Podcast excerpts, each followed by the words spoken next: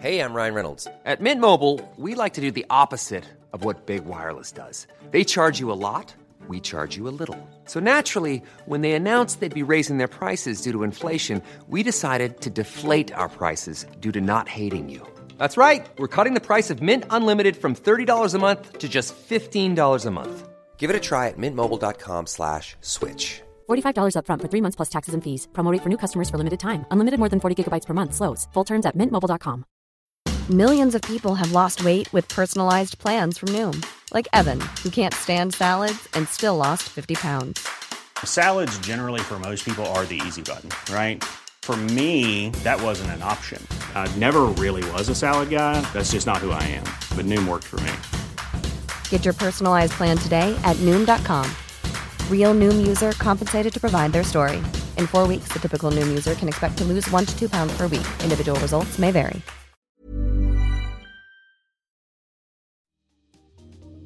Welcome to Face to Face. This is a show about change and about what's next. It's a show that wants to ask questions, peel back the layers of our average everyday experience, and go beyond scratching the surface. We interview amazing people with incredible ideas and stories who have done wild, weird, and wonderful things. Remember that imagination shared create collaboration, and collaboration creates community, and community inspires social change. I'm David Peck, and this is Face to Face.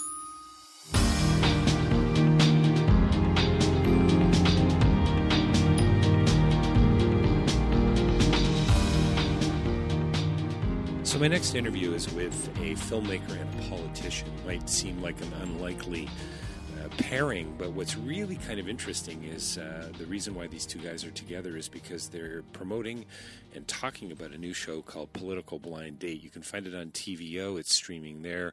I believe it's going into its next season and been renewed for another one.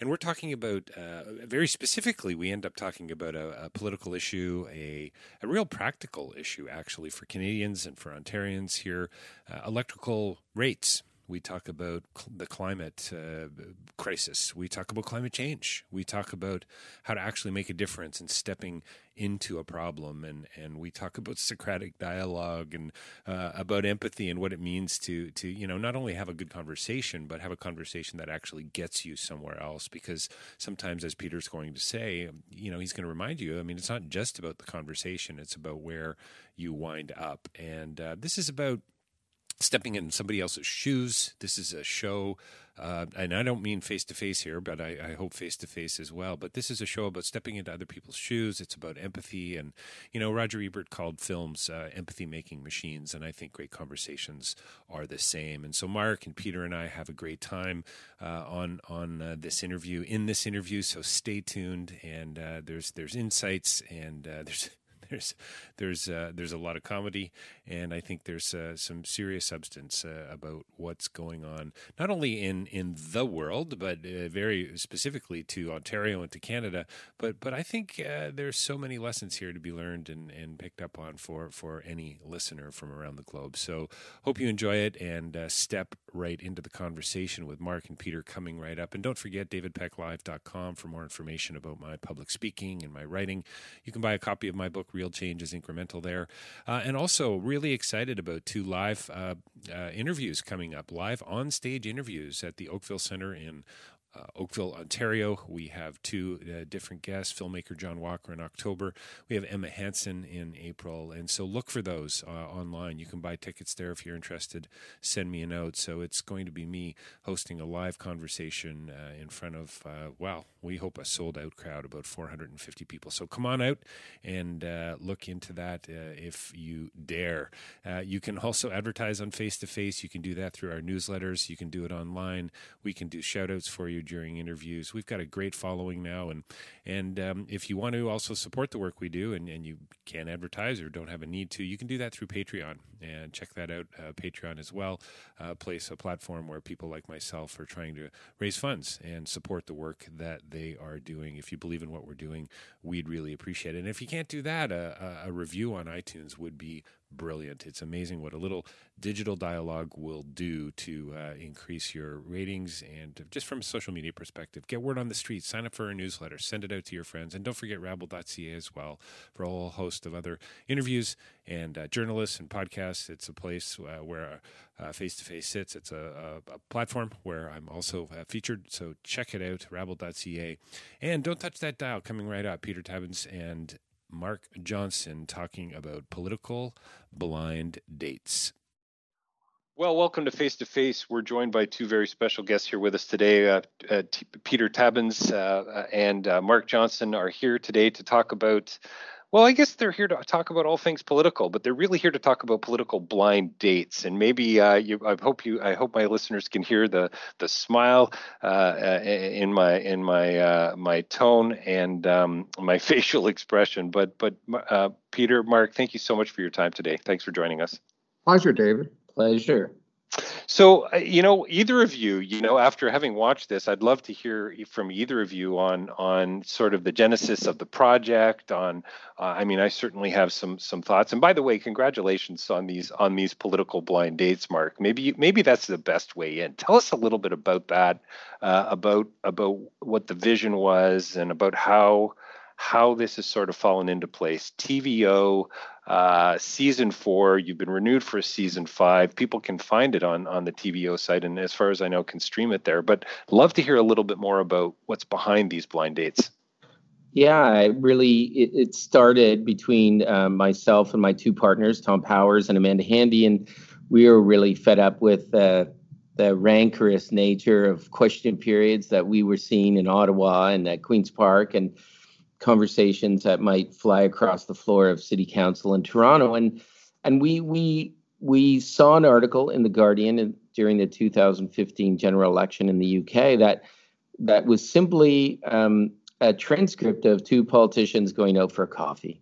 And we mm. thought we can do something bigger and more ambitious, and we can take on big themes and try to put politicians together to to discuss serious policy issues that we we thought um, you know might not always be covered in the way media is structured. So you know we we took a chance with TVO and CPAC have been uh, partners in it. And the first couple seasons, the Toronto Star was a part of things, and and um, we took a chance and um, had a number of early adopters like the present premier of the province and Jagmeet Singh and a number of other politicians, and and they were game and and uh, something started to snowball. So we, you know, it's it's been a lovely ride so far.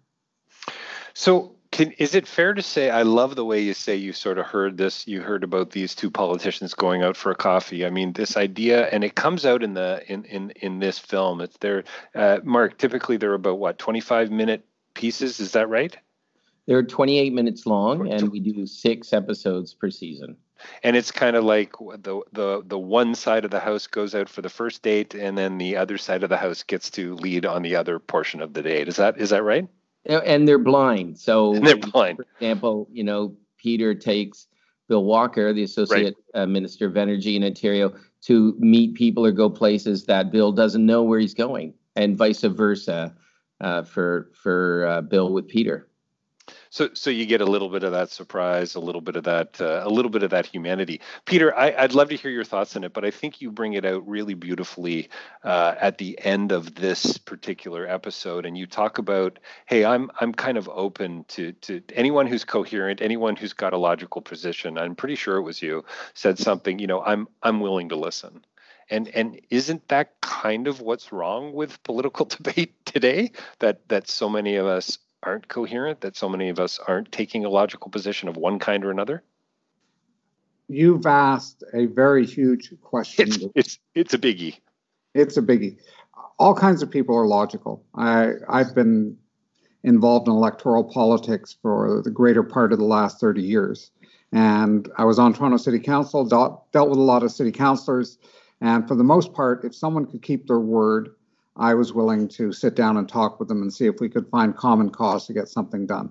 Mm-hmm. Uh, I think generally it's not a question of people not being able to talk to each other because we do all the time. Uh, it really is a, a, reflection of different political interests driving parties and the outcomes that they want. So I, I'm dealing here in the legislature with a party that has an interest in making rich people a lot richer and in cutting social services, uh, cutting some fundamental services to the people of Ontario. Um, and so I can talk to them and they are rational, but their goal doesn't change. Mm. Uh, and it was interesting doing this show um, with Bill Walker, who I've known for years. And we disagree all the time. And uh, if you've seen the show, that will be obvious. But Bill is someone you can talk to. And if there are areas where we see a common interest that doesn't get obscured by other political drivers, then I don't have a lot of doubt that we can actually solve problems. Uh, and I have to say, I fought with the Liberals when they were in power pretty heavy duty, but on occasion, there were things that I raised with ministers and put pressure on them to attend to that they were willing to attend to because it didn't threaten any core interest that the Liberals were holding. So I, I think often people have this theory that if politicians could just talk to each other in a civil way, we get, get better policies. I don't think that's true.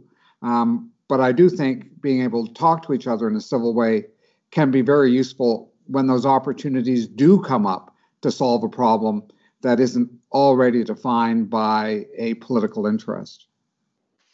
No, it's really, really interesting, Peter. I, I, I, was reading, I think it was, and Mark helped me out here, but I think this month's Maclean's magazine, there's a great piece about about the show, and, and again, congrats. But there's there's a line in there, and there's a couple that I sort of drew out for our conversation today and and and I love your comment Peter too about how just because people are talking about something doesn't mean it's going to necessarily you know change things or move things forward but but but it does something I think and and I think it I hope it at least creates empathy. But I love this line out of the article, and it said something to the effect of We've been on council together for nine years, and we hardly even know each other this is this is a problem isn't it with with i mean just debate of any kind or or it seems to me and and maybe it's it's it's a problem that's easily solvable but but breaking bread with one another having a coffee together i love how you and bill sit down at the breakfast bar to have you know your your your your your your political your blind date starts at the breakfast bar and I, I just thought that was so wonderful from a metaphorical perspective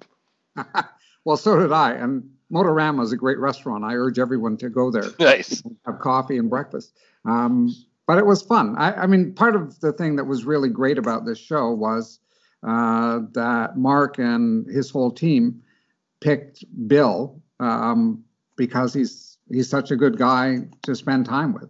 Uh, but I also have to say we we all do talk to each other a fair amount here. And I, I know talking a few years ago, I talked to a a woman, a liberal who'd been elected from Hamilton, and she'd been here about three or four months, and she and I were chatting in the hallway, and she said, "It is so strange here. It's so much the reverse of everyday life." She said, "In public, we attack each other all the time and say terrible things, and then in private, we're actually very friendly and things get along really well." And she said, "You know, the other normally in in the rest of the world, it's the other way around." And it's true. I, I think people see question period, which is, well, not great theater, but theater. Um, right. And assume that that's, you know, 12, uh, 12 of the 12 working hours or waking hours that we have. But an awful lot of the rest of the time, um, people do talk. And I've actually been engaged in debates in the legislature where uh, people I disagree with have made really useful comments and made me think again, well, you know, that's a perspective uh, that's worth considering when I go forward on it. And I hope, although I cannot be sure, that occasionally I've said things that the other side catches on to. I, I referred to the Ontario Energy Board once as a bunch of Muppets, and um, there are a number of cabinet ministers who were clearly entertained by that. And I, whether it changed their whole opinion of the regulatory body here in Ontario. I'm not sure, but it certainly opened a door. Were they were they as entertaining as the Muppets, though, Peter? Is the question. well, that's a good point, David. That is a good point. Not as much. Not, Not as, as That's right. Yes. Um, Mark, when you I, when, I just wanted to yeah, jump in for yeah, a second and and and that story that you're telling about the Maclean's article, and I recommend everybody go out and buy a copy on the newsstands this month, is uh, that that was Shelley Carroll and Gary Crawford, right? That we're talking about hmm. on Toronto City Council, the former budget chief and the present budget chief, who are in the first episode of this third season. And and the story you're referring to is when they had their coffee together. Um, you know, a lot of people and Gary knew that that Shelley's daughter, you know, has autism, and that's very much a part of her public persona. But he told the story of how his daughter was born prematurely and has had disabilities uh, mm-hmm. since, and no one in the public knew that, including his colleague on council, who said who was struck um, by finding that piece of information out. I mean, I think there are surprises that we've encountered about people not knowing things about each other. And I think it has been positive um, that people have discovered things about each other personally. And and you know recommendations to be on the show we we have discovered have come from odd places when we worked with that conservative oil patch mp from alberta shannon stubbs i had her on the phone and i said oh wow you, you know Garnett Genuis your alberta conservative mp must have recommended you do the show? And she said, Oh, no, I had a glass of wine with Nathaniel Erskine Smith, you know, in Ottawa, uh, you know, the Liberal MP from the beaches in Toronto. And he told me I should do the show. And I thought, Oh, okay, I'll do the show. Oh, that's funny. So that, you know, with the kind of surprising connections that we've discovered along the way like that. Peter, and I'm listening to, I think either of you could answer this question. I'd love to hear it from sort of the producer, writer, director, kind of how you saw and envisioned the show, and, and Peter as the, the, the, the politician and the change maker. But is it is it is it really rooted in sort of this sense of Socratic dialogue? I, I've, I've got a background in philosophy, the idea of you know uh, iron sharpening iron, I suppose, uh, or is that just a little bit too lofty? that may be a little bit too lofty. I mean, I would say that my experience was um, the two of us testing out our ideas and arguments in a friendly way. Mm. Um, and we disagreed, but we were willing to keep burrowing in and see what we knew and what we didn't know. Uh, so Socratic seems a bit fancy and lofty for what we do in the legislature. Uh, and many teachers and high school students would say the same, having witnessed us. Um, but in this format, there really is the chance, without formal speeches, without a a forum in which there are a whole bunch to actually roam over the, the landscape of argument and thought and provoke each other. And I think um, I've discovered that, you know, having that opportunity for you to range and have that discussion, but meet constituents, mm. meet uh, stakeholders um, in place, in situ, um, you know, uh, whatever that person may be and however they're affected by policy. I think that is, I find, has been um, really useful. I hope to the politicians who are on the journey, but but to the audience certainly to be able to see someone affected by a policy decision you know in place uh, having you know having the discussion with the the decision makers I, I, think i think has appealed to an audience and we've we've discovered that our uh, largest segment of the of the audience for tvo for this show is 25 to 34 year old women huh you know, that normally TVO's audience would skew 50 plus male. But I think it sent a bit of a reverberation through TVO to discover that the show has a young audience. And I think, I'm going to guess, that um, perhaps tired of partisan bickering right. from time to time, that a young audience likes the show because it presents this you know, friendly, as Peter said, you know, way of discussing policy differences um, without the speeches, without having a party whip behind them or whatever else is at work politically. So that that it's it's it's been a really interesting journey in those terms too.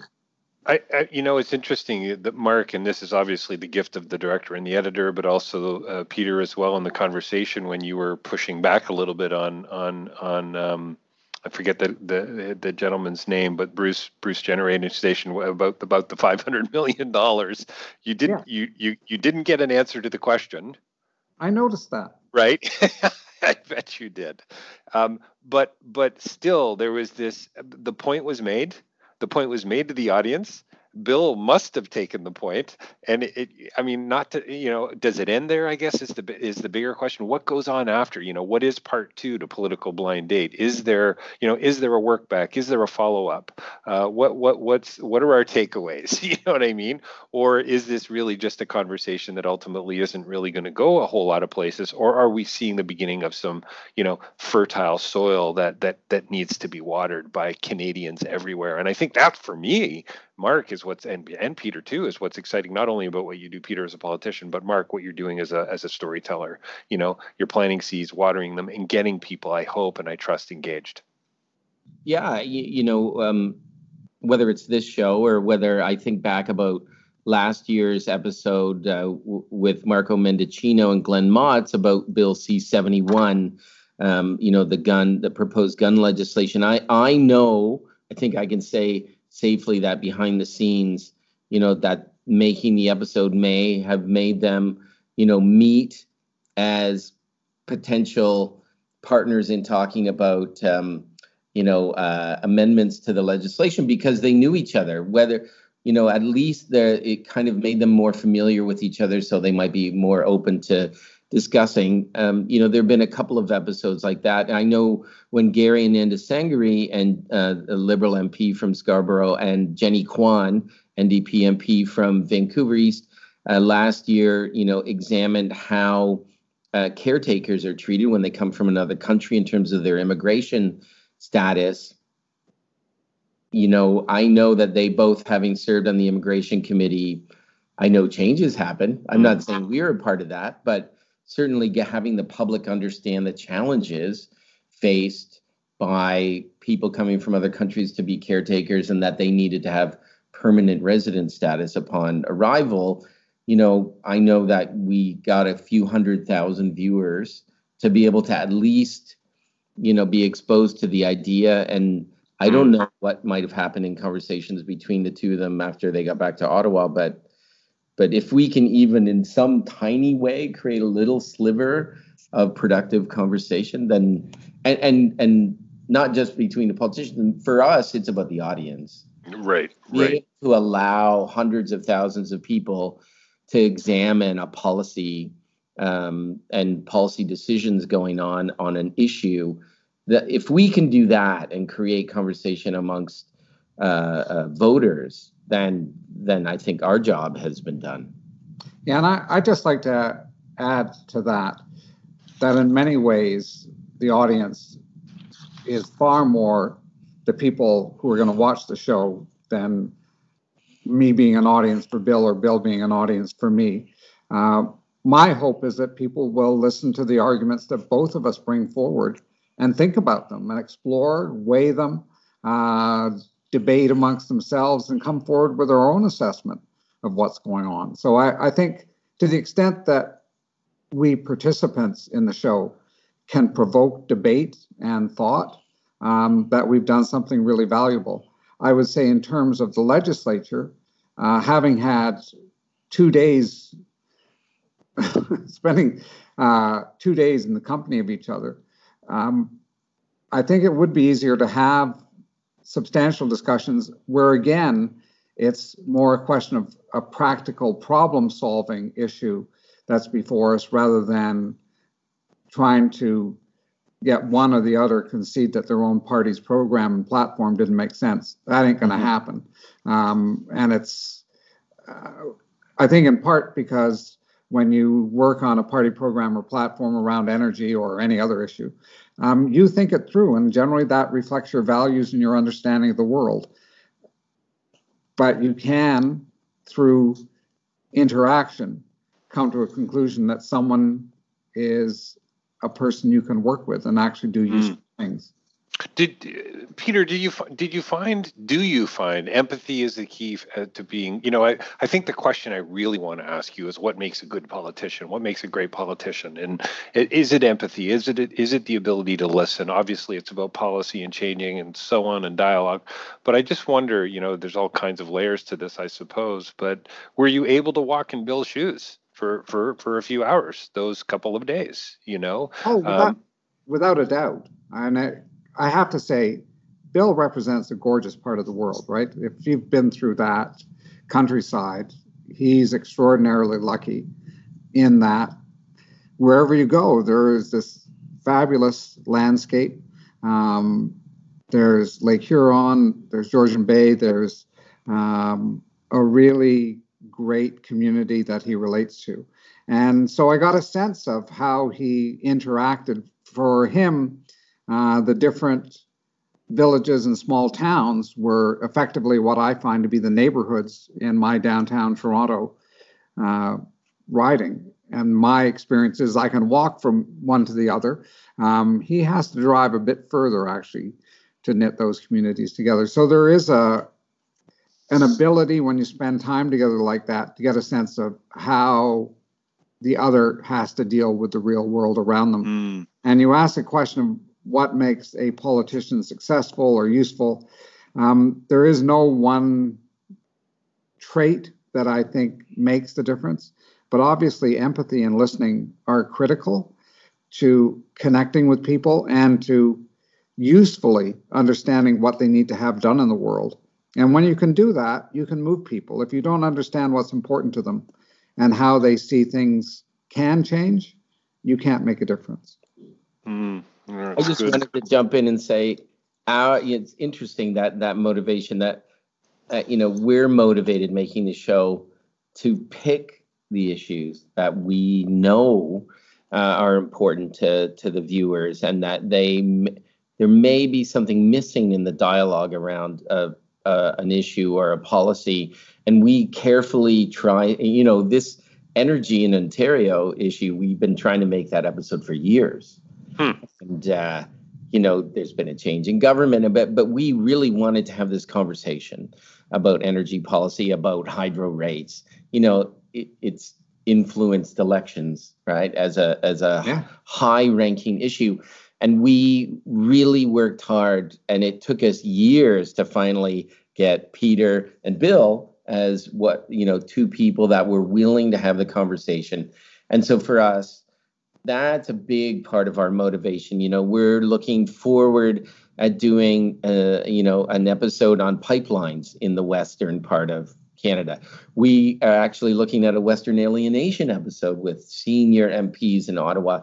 We're hmm. trying to we're trying to look at taking issues that we think we can uh, add a little bit extra for voters or the audience, however you want to refer to them. So so we're motivated to try to get at those what we think as a group of filmmakers might be the issues that an audience wants to think about. It's interesting your the your demographic and how it skews. I would imagine they're very much concerned about the environment and climate and so on. Um, Peter, is this the most critical issue of our time? I mean, and and at the same time, as you answer that, if you don't mind, tell me what exactly is an energy critic? Ah. well, I'm very critical. That's uh, right. Yes, yes. Well, I think in terms of stability of human society, uh, climate, the climate crisis is the central issue. I think it's intertwined with other issues like income inequality, uh, like social inequity. I mean, there are a wide variety of things that it is connected to. But if you don't have a stable environment and you have temperatures that people can't live in, uh, then frankly, you don't have a society and you may not have people. So I see it as pretty pretty critical. Um, and what is an energy critic?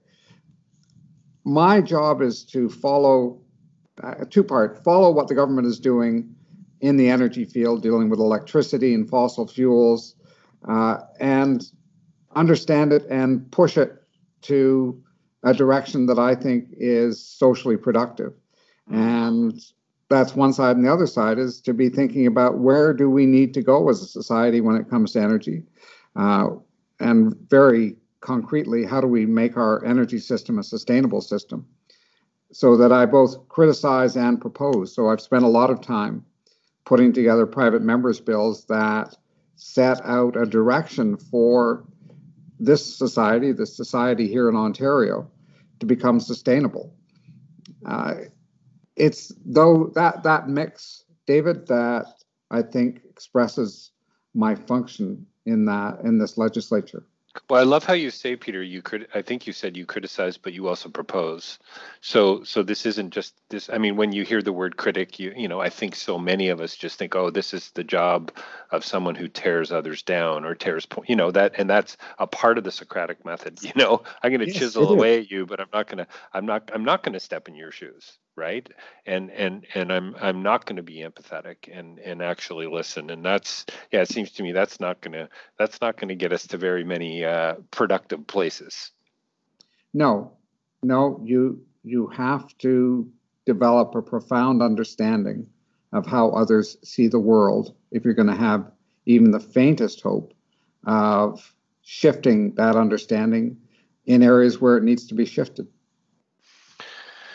so, so talk to me a little bit about this, this, this sort of this uh, energy kind of um, mess that we find ourselves in, renewables and and and wind power, and 7.6 to 14.4 cents uh, a kilowatt hour, and so on. Uh, what what's next? I mean, so obviously you've you've got people like yourselves who who who are who are criticizing, who are proposing. How do how do we start moving that uh, that needle? Well, I guess there are a few things here. First, you need to understand what has happened in Ontario, uh, so that you can understand the situation we're in and get a sense of the trajectory you can chart for the future. Mm. And we have had a situation now since Mike Harris was elected in the mid 90s of a privatization of the electricity system that has shaped the policies of both that initial conservative government, shaped the policies of the liberal government, and now drives the policies of the current conservative government. And in all of those cases, what you have is a centering of the system on private profit rather than on producing the energy we need in a sustainable way to have uh, a just and prosperous society. And I hope that isn't too much verbiage, but if in fact all your decisions about energy are shaped by whether or not a company is going to make a fortune, as opposed to will we produce the energy this society needs so it can function well uh, and provide people with employment, you have very different outcomes. And certainly, when you had Harris breaking up the old Ontario Hydro, uh, and it did need to be shaken up. Let's not kid ourselves. It had profound problems, mm. but this was not the solution uh, then suddenly you have a whole class of lobbyists and interest groups that hover around Queen's Park looking for opportunities to get rich off their own particular project. And I, would say we certainly see that with privatization of Bruce Nuclear. Uh, it's clearly an extraordinarily profitable enterprise. Uh, you see it with the development of all kinds of privately owned gas fired power plants. Um, and although I think we need the renewable energy, I think we would have been far better off if it had been publicly owned. Uh, so we've got privatization, we've got interest driving uh, their agenda of making a lot of money. And so it's no surprise that we see soaring prices and we see, because fossil fuel interests are so powerful in the society, um, the establishment of a big fleet of gas fired power plants whose production is going to ramp up dramatically in the next decade, decade and a half, uh, so that we will see, uh, let's see, five to six times more greenhouse gas emission from our electricity system uh, per year in the next decade, decade and a half than we saw, say, even two years ago. We're headed back to levels of greenhouse gas emissions that we last saw when we were burning coal. Uh, people are upset with the Teck uh, Frontier oil sands plant in Alberta, which will be putting out uh, four megatons of greenhouse gases a year. Well, here in Ontario, our our electricity system within a decade to a decade and a half will be triple that. Uh, so people rightly get worried about the greenhouse gas emissions from that oil sands plant. Um, but we in Ontario are on a trajectory to triple the impact. And as long as you've got a, a government that really doesn't value action on the climate crisis, doesn't in its bones believe that it's real, and does value the money that's going to be paid to investors, uh, then you're going to continue to have investments and actions that accelerate that global crisis, that climate crisis. Bill Bill said something, I think it was Bill anyway, and near the end of the episode, and he talked about policy being help me out here, either of you, but policy being um, dependent on practicality and not political whim. Um, very very alliterative and and a, and, a, and a lovely phrase, but my guess is you you wouldn't buy any of that necessarily, Peter. Well, I, it's very strange. I don't think this is a very practical government. Right, right, I, right. And I didn't think that the Wynne government was very practical. I mean, privatizing Hydro One, losing a huge source of revenue and a critical piece of infrastructure for driving Ontario's energy future, didn't strike me as practical. It struck me as politically expedient, but not mm. practical. And this is a government that is continuing to borrow well, now borrowing about $5.5 billion every year to keep hydro prices down, as opposed to actually dealing with the deep structural problems that we have in the electricity field. That doesn't strike me as, as practical or sustainable. Uh, when conservatives use the term practical, it generally means what we're doing now is what we need to do. Um, but that is not the same as being practical. Practical is how do you have an energy system that you can afford and that doesn't destroy the environment that you live in. Well, practical uh, reads uh, uh, reads sustainable. It seems to me. I just yes. I wondered I wondered if if there was sort of a short term versus a long term kind of an approach there, if that makes sense. Um, they're deeply intertwined. Uh, well, just say that that five and a half billion dollar a year subsidy to keep electricity prices down. You couldn't drop it immediately because people couldn't handle, I think, the dramatic increase in their hydro bills. Um, but you could, over the term of a government, cut it dramatically while you dealt with the structural problems that we face. That that would be a practical thing to do. So sadly, guys, we're going to have to wrap up in, in in a few minutes. I can't believe how quickly our time's gone. It's crazy. Um, but but uh, do Peter, can you talk uh, a little bit about about some of the solutions for you and maybe solutions even small i mean you know you, you talked a little bit about wind, wind power came up um, solar and, and and the cutting of, of that program that's cost the government 700 million dollars i believe the cutting of the solar power program. Can you talk a little bit about some of those more i guess if we, we uh, for lack of a better word practical solutions? Well we are going to have to eliminate carbon emissions from our electricity system. And in order to do that, we are going to have to move away from burning fossil fuels. And that in the process of doing that, and that's not going to happen overnight, we're talking decade, mm, and a mm. half. Uh, but in the co- course of doing that, if you were to have, and something we in the NDP have proposed, a very large scale program of retrofitting people's homes so that their homes came pretty close to net zero or were net zero. Um, you could provide those electrical services, the, the electrical, the energy uh, value at far less cost than we're spending now. Uh, new wind power in Alberta is coming in around four cents a kilowatt hour. Well, we're spending 12 cents for gas fired power. We're going to be spending 17 cents a kilowatt hour for nuclear power from Darlington. So we're in a situation where everything that we want to do that's renewable, that cuts our bills, is also going to provide us with sustainability. And we we argued, for instance, when the government was looking at refurbishing the Darlington nuclear power plant, that they needed to look at a business case that included conservation and renewables because of cost. We still think that all the energy decisions that we make should go through a rigorous business case that looks mm. at both cost and sustainability. And I don't see that with this government. So for us, investing in people's homes and businesses to cut their energy use dramatically, far cheaper than building new generation or new power lines, doing a business analysis of all other energy investments gives us the opportunity to take advantage of the lowest cost and most sustainable technologies that are getting more and more attractive every day. Uh, so, all of those things, David, all those opportunities are out there. Mm. We hmm. just currently don't have governments that are interested in taking on the private interests that oppose them. There was something Bill said too, you know, and it's not just a he's not here, so he can't speak into it. And I would love for him to have been a part of this conversation, but but he talked about gas, and it just made me think briefly, you know, it. And I think this is the short and the long, and it's so easy for me on this side of the fence to say, hey, well, why don't you just do this, this, and this?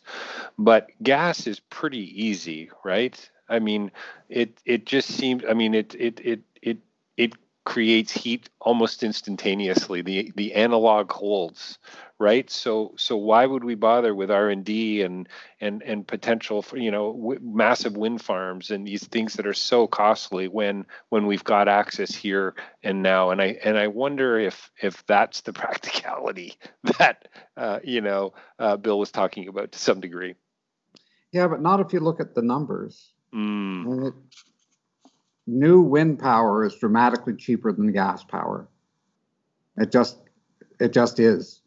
And we're going to be in a situation if we continue to stick with fossil fuels that other jurisdictions, like Alberta, for instance, that's buying wind power at four cents a kilowatt hour, they will become more, more attractive to investors right. who need energy because they can offer cheaper energy. Part of the reason Ontario became an industrialized society at the beginning of the 20th century is we developed renewable power, hydropower, uh, that allowed us to provide large quantities of affordable energy to industry. And if we don't look around us and realize that the sustainability and price revolutions that are going on in the energy field because of renewables are ones that we have to act on, uh, our economy is just going to be left behind. So I don't see gas as our future. And I, I'll set aside climate crisis for a moment. Even just on the numbers, it's not our future. Well, I, I love I love how you brought it back to business, basically right? you know, it's kind of interesting, right? It's it's it's because that's you're sort of taking the argument and and and not using it against them, and I hate the us them, but using it against those on the other side of this conversation. But it's like, guys, we got to we got to we got to think about it all. We got to look at it comprehensively, and and um, yeah, and it seems to me that you know all good all good conversations uh, never come to an end. And unfortunately ours ours ours is uh, having to come to an end. Mark you've been very quiet. Well well i think what we're getting is you're getting a hint at what the episode is going to be like. That's right. You know, yeah. you know that uh, you know if you want to see bill and peter discuss all of the things that peter has just spoken about then tune in and and watch the episode or or stream it at tvo.org but to, but um, that's like a perfect teaser for what the episode is about. it, it really is, and I and if I can, I there was just one beautiful note, and I think you and Bill, Peter, you and Bill did this beautifully, and I'm sure there was lots of stuff that didn't make it into the episode, but the quote was to to emerge with a better understanding of the issue and of each other, and that came out of the Maclean's piece. And and Mark, I again, congratulations, and and all this applause you hear is for you on this one, and and your team and TVO for for taking the risk, because I I think this is not only a valuable show, but it's it's valuable debate and and and and and uh, your se- season five renewal, I guess, is a good sign of that. Yeah, and I'm off to Los Angeles this weekend to have meetings about doing a U.S. version. Wow, the franchise rights alone are going to make you rich beyond your wildest dreams. That's not really how television documentaries work. isn't that Peter? Isn't that how politics works? Not in my party. Yeah, so we're we're both in agreement here about all of that. That's fantastic. Listen, guys, thanks so much for your your your time today and and for the conversation and for having a little bit of fun along the way. Peter Tabuns and Mark Johnson talking about uh, well all things political and energy and and and about political blind dates. Really appreciate your time. Thanks, David. Thank you.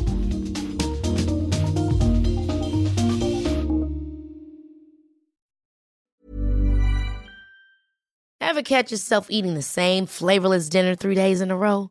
Dreaming of something better? Well, HelloFresh is your guilt-free dream come true, baby. It's me, Keke Palmer. Let's wake up those taste buds with hot, juicy pecan-crusted chicken or garlic butter shrimp scampi. Mm. Hello Fresh. Stop dreaming of all the delicious possibilities and dig in at HelloFresh.com. Let's get this dinner party started. Planning for your next trip? Elevate your travel style with Quince. Quince has all the jet setting essentials you'll want for your next getaway, like European linen, premium luggage options, buttery soft Italian leather bags, and so much more. And is all priced at 50 to 80% less than similar brands. Plus, Quince only works with factories that use safe and ethical manufacturing practices. Pack your bags with high-quality essentials you'll be wearing for vacations to come with Quince. Go to quince.com/pack for free shipping and 365-day returns. When it comes to your finances, you think you've done it all. You've saved, you've researched, and you've invested all that you can. Now it's time to take those investments to the next level by using the brand behind every great investor, Yahoo Finance. As America's number one finance destination, Yahoo Finance has everything you need, whether you're a seasoned trader or just dipping your toes into the market. Join the millions of investors who trust Yahoo Finance to guide them on their financial journey. For comprehensive financial news and analysis, visit yahoofinance.com, the number one financial destination, yahoofinance.com.